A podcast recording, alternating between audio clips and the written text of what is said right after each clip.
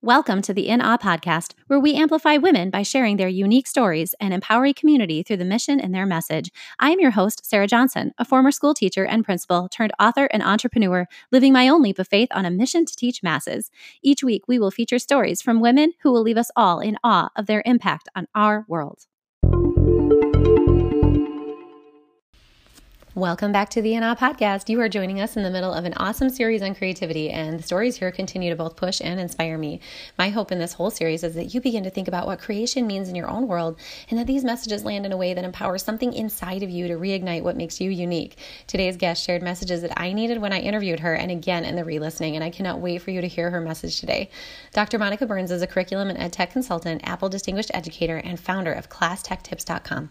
Monica was part of her school's leadership team and was a vocal advocate advocate for bringing one to one technology into her classroom. As a classroom teacher, Monica used iPads to create an engaging, differentiated learning experience to meet the unique needs of her students. Realizing the power of digital tools in the classroom, Monica started ClassTechTips.com to provide a resource for educators. Since starting ClassTechTips.com, Monica has presented to teachers, administrators, and tech enthusiasts at numerous national and international conferences, including South by Southwest EDU, ISTE, FETC, and EduTech. She is a webinar host for Simple K 12 and a regular contributor to Edutopia. Monica is the author of Tasks Before Apps, designing rigorous learning to a tech rich classroom through ASCD, hashtag formative tech, meaningful, sustainable, and scalable formative assessments with technology through Corwin, deep learning with QR codes and augmented reality through Corwin, and co author of 40 Ways to Inject Creativity into Your Classroom with Adobe Spark. Monica visits schools across the country to work with pre K through 20 teachers to make technology integration exciting and accessible. In addition to being named an Apple Distinguished Educator in 2013, Monica is a graduate of the University of Delaware and Hunter College and completed a doctorate in global education leadership at Lamar University. University in 2016. In this episode, we learn about how Monica has learned to harness her own creativity while serving others to develop theirs. From her time as a teacher in the classroom to her current reality, Monica inspires us to consider the ways we can tap into our schools, our skills to create experiences that matter. I am really excited for you to learn so much from this strong leader and deeply honored to share with you Dr. Monica Burns' creativity story. Welcome, Dr. Monica Burns, to the In Awe podcast. I am so excited to have you featured here on the podcast, and I can't wait for my listeners to get to know a little bit more about you and myself in the process. Thank you so much for having me.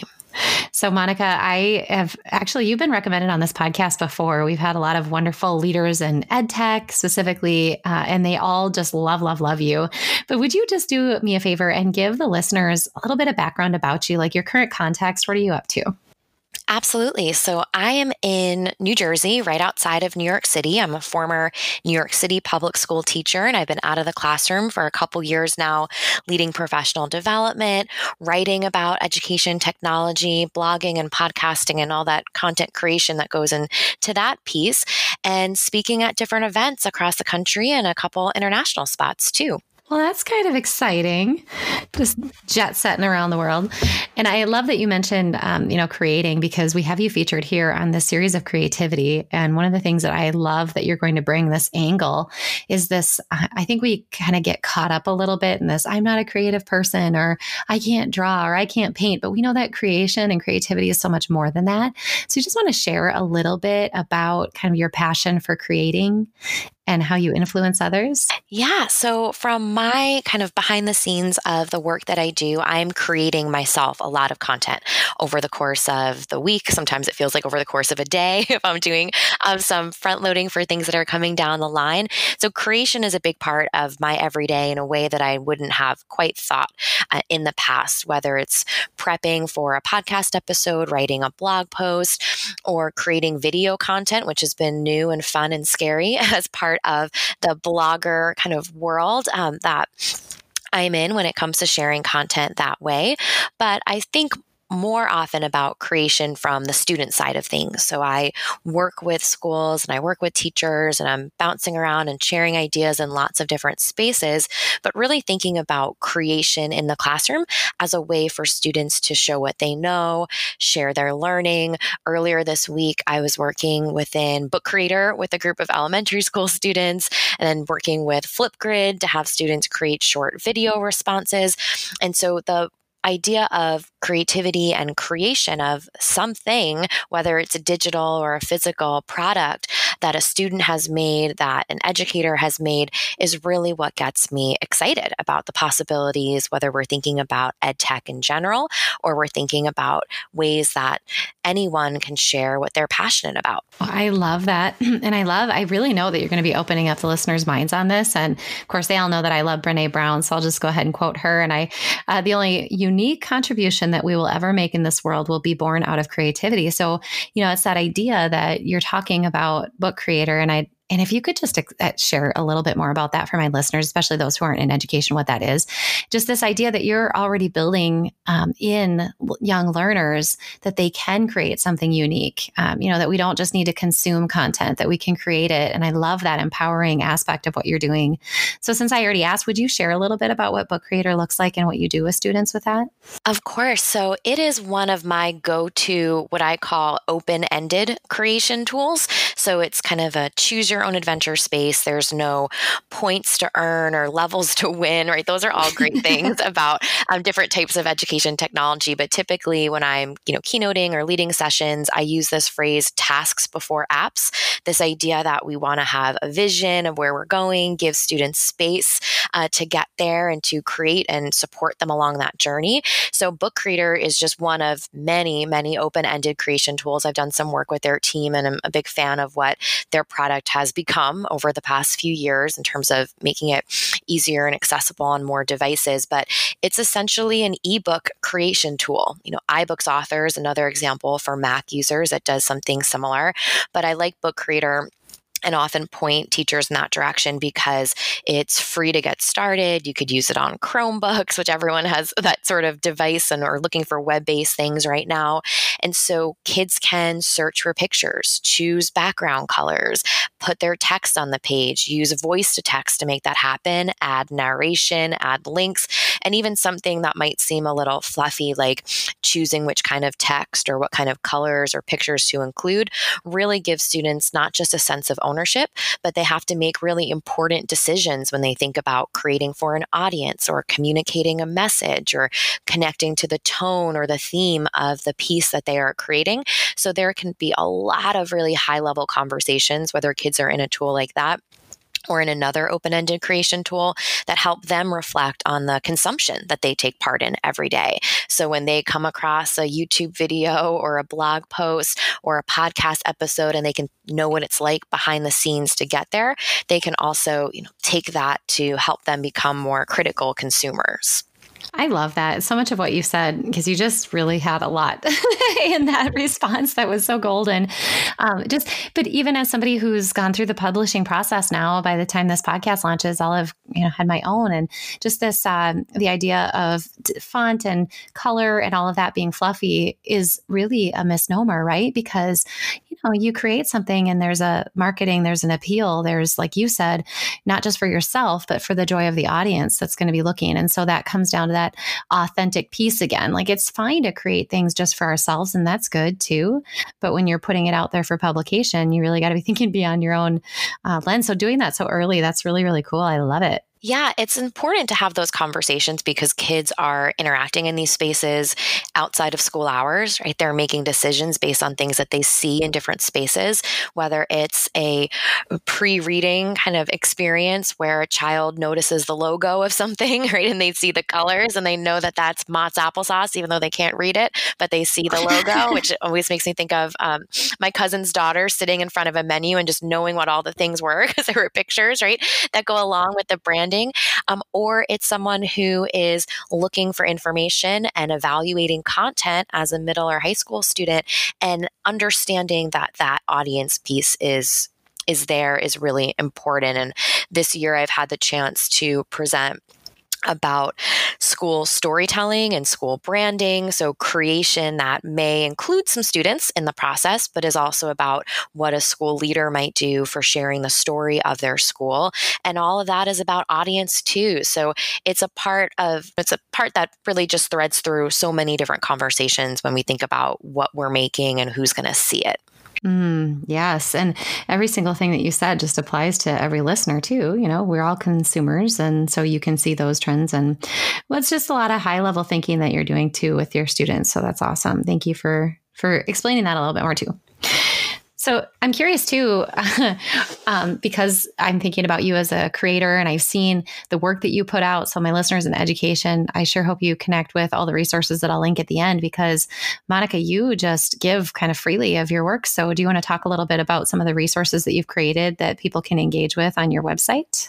Absolutely. So my blog, I post uh, several times a week new content. Some of it's in partnership with different companies that I'm working with. Some of it's original content. Some of it's author interviews because uh, I like to highlight other folks in the space who are, are writing and sharing as well. So it's a combination of information that gives overviews of different ed tech tools, strategies that go along with it, kind of a roundup of different pieces so people can go and search for content from the blog or my weekly newsletter kind of sums it all up with all the new stuff for the week. And then I have a podcast called the Easy Ed Tech Podcast, where every week I break down a strategy or a series of resources and provide an overview of how you might bring this into a classroom environment. Um, much, a good chunk of my audience is not in a classroom as a classroom teacher, but also as an instructional coach or supporting teachers. So set up for kind of a K 12 audience, if you will, so people can take things in the direction that makes the most sense for them. And then I have a few books that I've written with ASCD, uh, my Task Before Apps book. And this year, um, or I should say in 2019, I launched the Easy EdTech Club, which is a membership site. So that's kind of another arm of what I've been working on. So lots of free content and then some extra things for people who are looking for a little bit more. Yay, that's so wonderful. What I think you said you um, launched out of the classroom, probably, you know, a hard thing to do because, you know, our passion as educators is for that. You found a way to create a platform for so many more to engage with that and um, just kind of gifting your creativity to people is, I really, really love it.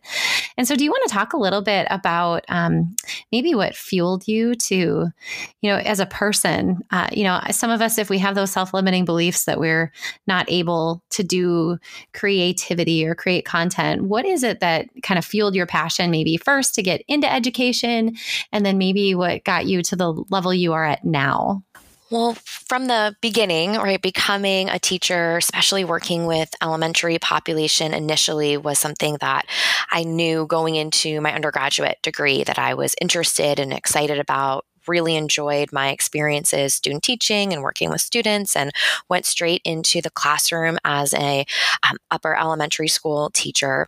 And my biggest drive at that kind of beginning piece of coming into the space of education in general was really thinking about how to best prepare students for the world outside of the classroom whether it's civic engagement, asking questions, being critical thinkers. That was really my motivation before we're talking about any sort of iPads or Chromebooks. Um, when we're still in overhead projector mode, is how I kind of think about it.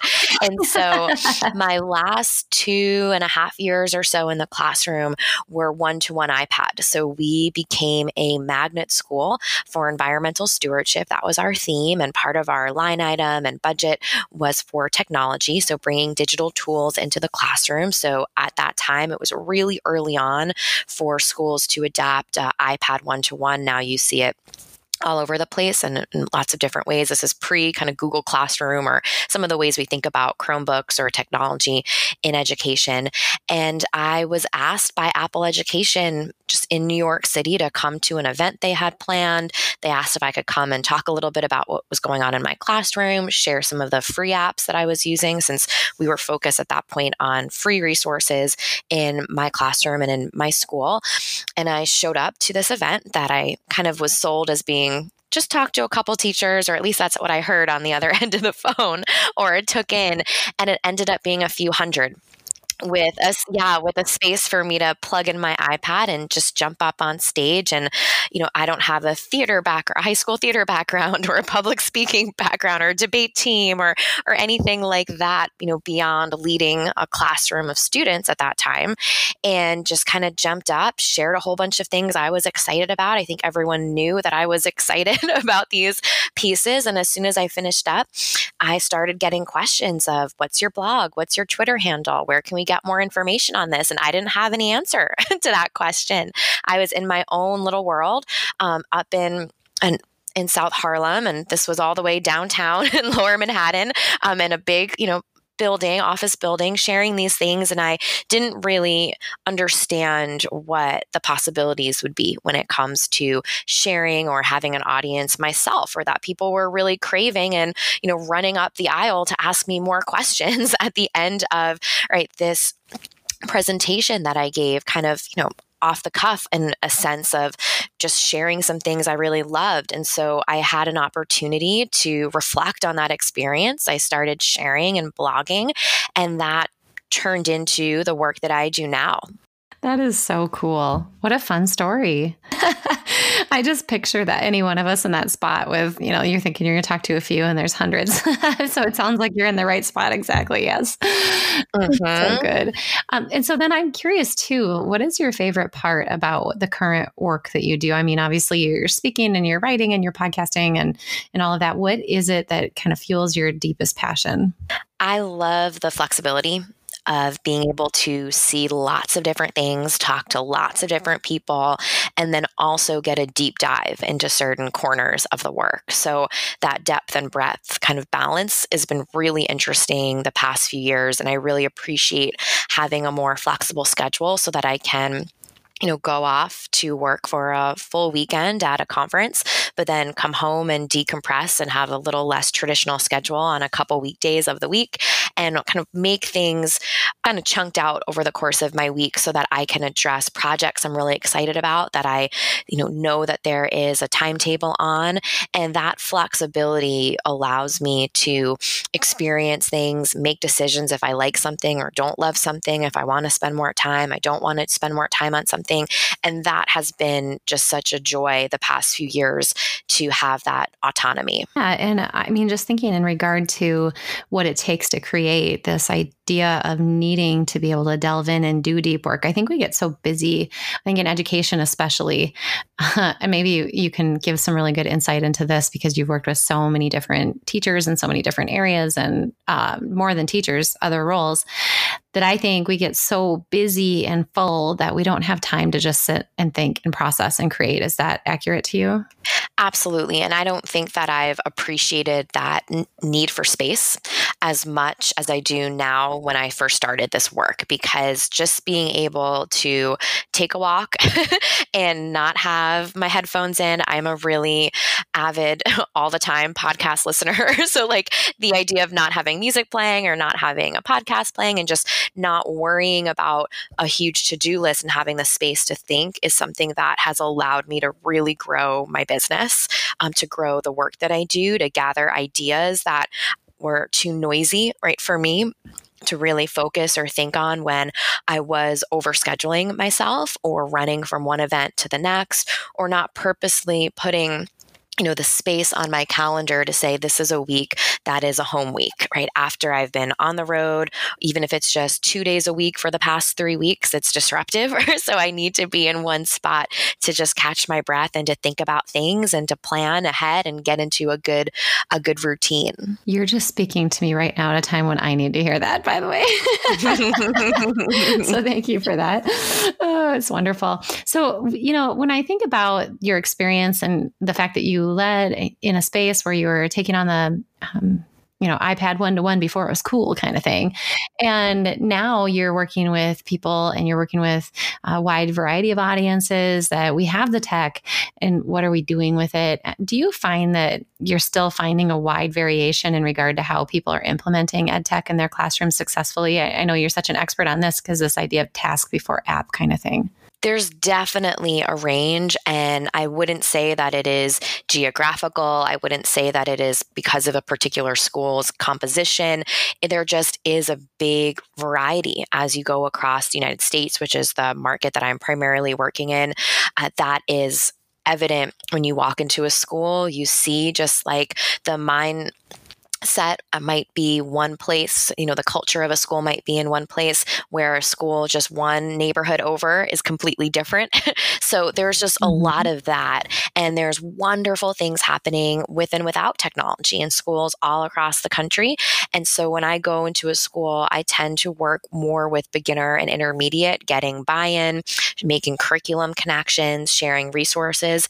As much as i love augmented reality and virtual reality and there are things that I talk about and incorporate into the work that I do, I'm very sensitive to making things accessible for folks who might not have an appreciation for the power of the tools because they haven't seen something before or might have had a bad experience due to, you know, Wi-Fi connectivity not being easy or classroom management challenges. So I'm really noticing that variety when I go space to space, what integration looks like, even if a school has made an investment in the hardware or even the software that might go along, depending on their tool, really committing to thoughtful planning, strategic curriculum connections. There's a lot of variety there. And it's not something that you can see, you know, on an invoice in the sense of we've purchased these things, so now we have this mindset. The same way that that delivery of Chromebooks or that delivery of iPad might be shown right when we're looking at line items that makes so much sense and i think it's good just curious you know the, to slake that curiosity for myself and for listeners because i think like you said you you can get the tools do you find that adults are still more reticent to play around with the tech, or are we finding that they're getting more and more comfortable to tinker and to play with it? Or do they feel because I know some my experience anyway in my corner of the world has been teachers, if we're not comfortable with it, we don't want to hand it over to students yet because we just don't know and we don't know. But then there's the other mindset too that um, you know let the students explore and discover and engage. There's got to be a nice balance there. And the balance is key, right? So we need to have enough confidence, enough experience troubleshooting or just general kind of tech problem solving to feel confident bringing something into a group of students. I will often show off different tools to teachers when I'm leading even a short 60 minute session at a conference or a half day or full day workshop. I always want that to, there to be a hands on component.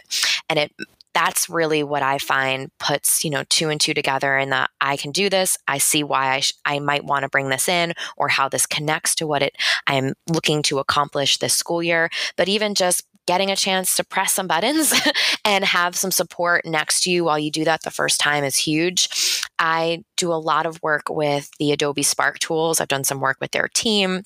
I have a book with lesson activities for them. I love the Spark stuff. And what I will typically say to teachers, even if I'm doing just a quick demo or quick connection to it, or we do a short kind of make and take or hands on experience, is I'll suggest to them go home with this movie making tool and the next time you have to make an invitation for a barbecue or you've got a bunch of pictures on your phone from a family event something that has nothing to do with school i create and make something that means something to you because then you're going to explore and try and figure out what the button means. Then you're going to know that you can make this thing and you'll start getting your wheels spinning about curriculum connections or oh this is going to change the way we always do an ecosystem project or instead of our reports that we do on historical figure, figures in the month of March or April, we're going to make a website instead because the kids can search for pictures. And I know this and I'm confident because I made a family newsletter that I sent home or a graduation invitation for a child. And that's part of the process for sure. That's awesome. And and it's so good and, and you handle that so gently, you know, because we all come to it with different levels of of comfort and that ability to release or not and what a great way to to frame it too. And um, I say so. One more question before we move kind of into some other, like a little bit of a veer off, just to talk a little bit more about you. Um, curious about in regard to the creation tools. I know you've mentioned a few specifics, but do you find um, because you're going to different schools, and so there's, um, you know, Mac versus um, Windows and all of that, you seem to have to pivot quite a bit, or have there become more universal ways to like handle the work that you do. I'm assuming as you talk through it and as I'm listening and I'm kind of answering my own question. But for those people who have preferences one way or the other, are there some universal tools that you found that just every teacher loves to use for their students? And what you mentioned is so important, right? When I go to places, I want to make sure everyone walks away with something they can do that's actionable, they can put into practice right away, right? The big ideas, the theory is important and valuable, but we also need to have tools in our tool belt to make it happen. And so if I'm going someplace where I don't know everyone, where I'm, you know, keynoting a conference and I'm not quite sure who's going to be in the audience, or I don't know what district is going to be sitting at what table when I'm at a, a larger event. I'm really trying to make sure that things are going to work well on whatever anyone's got. And so I will self select knowing that, saying this has to work on the web this has to be Chromebook friendly. This has to translate to a mobile experience, even if there's not a mobile app. So there are creation tools that I lean more towards when I'm sharing, but I always try and clarify that these are strategies but we want to show them off to you. I want you to try them out. You might have another tool that's specific to your device that is a better fit. So if I'm sharing something like Google Slides, which is accessible on many different platforms, right? I'll share if you're using Keynote, if you're using PowerPoint, right? Same strategies, the features or the buttons might be moved around a little bit, but what I'm talking about when it comes to bringing in multimedia and we're looking for images or importing video, right? That can transfer. So when I'm in those environments, I really try and focus on the strategy and then pull in tools that are what I would call device agnostic or device neutral or BYO D friendly, right? So something that's going to work for everyone. But if I'm working with a school or a district and I'm planning specifically with them, what I'll typically ask is, what have you bought and no one is using? What are a couple teachers excited about so that when I leave, they're going to keep talking about that tool? And I'd rather use those spotlight tools than some of the more general ones so that whatever I'm saying resonates with that group, reinforces what they might hear when I'm not there uh, when it comes to making connections with those strategies. And so that's where my mind goes to when I'm planning for these pieces, because just as you mentioned, there's a large variety and you want things to be relevant no matter who you're talking to. What a great way to frame that. Love it.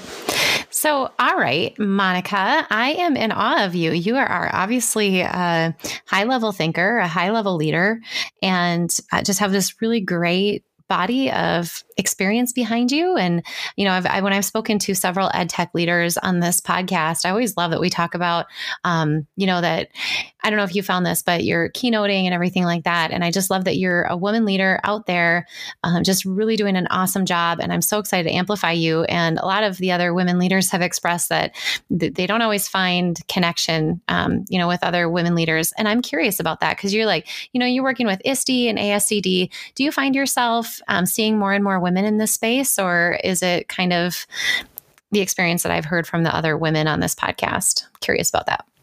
Yeah, it's a conversation I have a lot, a lot with other women in the space, um, whether it is over a cup of coffee or in between sessions, or, you know, I came across something that kind of got me a little stirred up and I want to share it or talk with them about it. And so I think that more and more the representation that you'll see at conferences and events is shifting. I don't think it's there yet. Right? I'm always cognizant when I'm signing up for an event or looking at what, you know, an organization has chosen to focus on, what that looks like in terms of composition and whose voices have been there in the past and what they're committed to doing. If I'm signing on early for something, I might not know who their speaker list is, but right, I'll ask who else they're talking to and try and get a feel for their commitment uh, to uh, making sure the voices of educators of all different backgrounds are included. And so it's an area where I'm constantly reflective, I'm noticing, and I'm trying to make sure that my relationships, especially with other women in the space, are as transparent as feels good uh, when it comes to talking about those experiences. Mm, so good. I just love the way you framed that, and it's so important to have a good head about, you know, you in every in every scenario. And it sounds like you uh, have a really tempered and professional viewpoint of that. So thank you for for being a great model for the rest of us and for being a wonderful leader in that space, you know, in many spaces. I want to ask you these two standard questions that I have for this podcast. So if you were able to write a letter to yourself, Monica, at any age or stage, what would you say? Well, I think that especially from the entrepreneurial small business component of my work and that I've been in for several years now, if I could kind of write that letter and go back to the beginning stages to really remind myself to focus on the big picture and not stress over the day to day things or the noisy things or the things that you can just kind of get yourself caught up in. And I'm not, don't even mean the kind of social media noise or the inbox noise, just that kind of self talk to say, what does this look like today? Who knows what tomorrow is going to be like? And think more strategically about the big picture and the planning when it comes to that piece, because I've found that that's really where I've had the most success over the past few years is being reflective on what I'm looking to accomplish big picture as opposed to the more granular to do list. That's really great advice. I, and I'm sure that we have got some listeners that are needing to hear that right now from you as somebody who's further down the road in a journey. Um, and even, you know, your host could have needed to hear that. so thank you for that. Um, so the other question I always ask is, as an influential woman, because you clearly are, you've clearly leading in a lot of different areas. What would you say to a listener who's finding themselves in a pit of fear or doubt right now, and they just need to hear Monica's wonderful voice to help them rise up out of it? Well, you mentioned Brene Brown earlier, and you know one thing that comes to mind when I'm in those moments is to make sure I'm listening to the right people, and that's one of her kind of big reminders: is not everyone in your life needs to have an opinion on what you're doing, and if you can focus in on the people whose opinion values, who really understand what you do, who can be a sounding board, right? That's really powerful. There's going to be folks, and I know in the work that I do, it's hard for people to quite understand what my day to day looks like. And I'm sure I could communicate that better to certain people in my life, right? So taking ownership of that is part of it. But I also know that they don't need to have the full picture or they don't need to be able to explain it beyond just the one or two sentences and that I can go to certain people in my life for feedback and they can help me when I am going through something or not quite sure. And that idea of just listening to the right people as opposed to everyone is something I try to check in with myself about when I'm having those moments as well. That's such good advice. It's really sound and it's a great reminder. I think that we all need, honestly, um, at, a, at a wide variety of ranges in our lives, and and uh, because we need to rely upon other but others a lot of times but i like this idea of being discerning and whose voices you're allowing space in your head really. Um, so that's great. Thank you for that. So i know that you are so really well connected but i just have some questions about some inspiring recommendations so that we can gain from you. You've already given us so much great value. But do you have anybody that you would recommend my listeners connect with on social media? There are just wonderful folks sharing in social spaces. um, Um, Jennifer Williams is one of my go to folks. So I'm always seeing what she is doing on Twitter and social. She has a new book called Teach Boldly out with ISTE. So she's one that I follow. And then another one is Robyn Jackson. She's on social too, but I get her newsletter. She has a podcast and as a fellow ASCD author. And so those are two folks that I know personally, but I'm also always watching to see what they're excited about and what they're sharing too. Oh, very good. Wonderful, ladies. So I'll make sure to link them, listeners, so that you can connect. How about a book that you would recommend? One book that I have been listening to, and I've been a big audiobook fan this year. That's was one of my um, kind of big things that I wanted to make sure I was trying out and spending more time in is the book Range. And it's all about not being niche in terms of when you are kind of looking at the big picture of bringing all different skills together. This idea of being a generalist and using all of that information to right really become special at that, whatever that thing is that you might not know yet. So, kind of going against that 10,000 hours um, suggestion.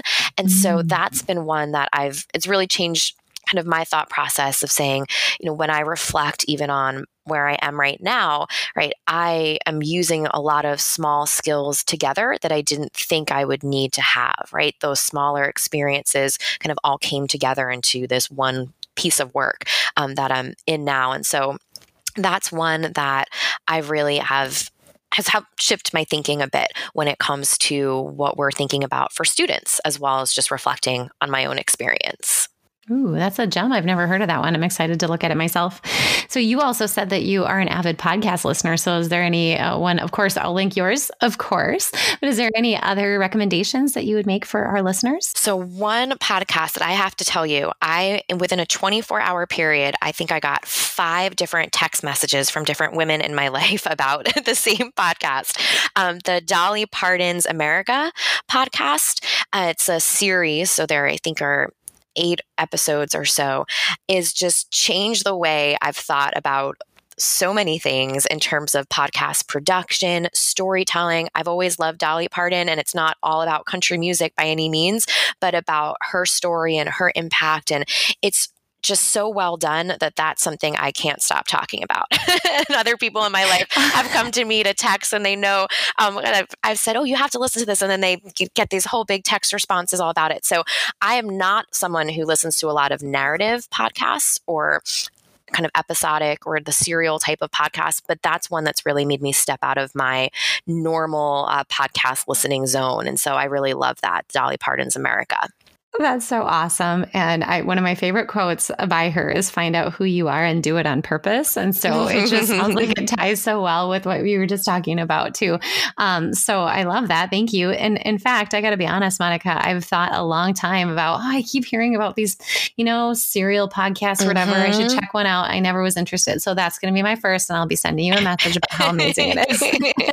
I'm joining in the club. I know I need to put everyone in one big group text about it. the Dolly Club. Okay. Well, Monica, I am just so thankful that you took time out of your exceptionally busy schedule, uh, very good things, you know, important things, not just busy things, but that you would allow me to hear your story to amplify it to others. Uh, it's been such a wonderful experience listening to you and having this wonderful, inspiring um, interview. And so I'm just curious, could you share with listeners the best way for them to engage with you after we're done talking here today? Sure. So I am at Class Tech Tips on all of the social media platforms. So sometimes folks will send me a DM on Instagram or a message on Twitter. And so classtechtips.com is the blog, but Class Tech Tips is where you can find me on social. Awesome. And listeners know that I will definitely link that. Sometimes it's nice for the auditory people to hear that.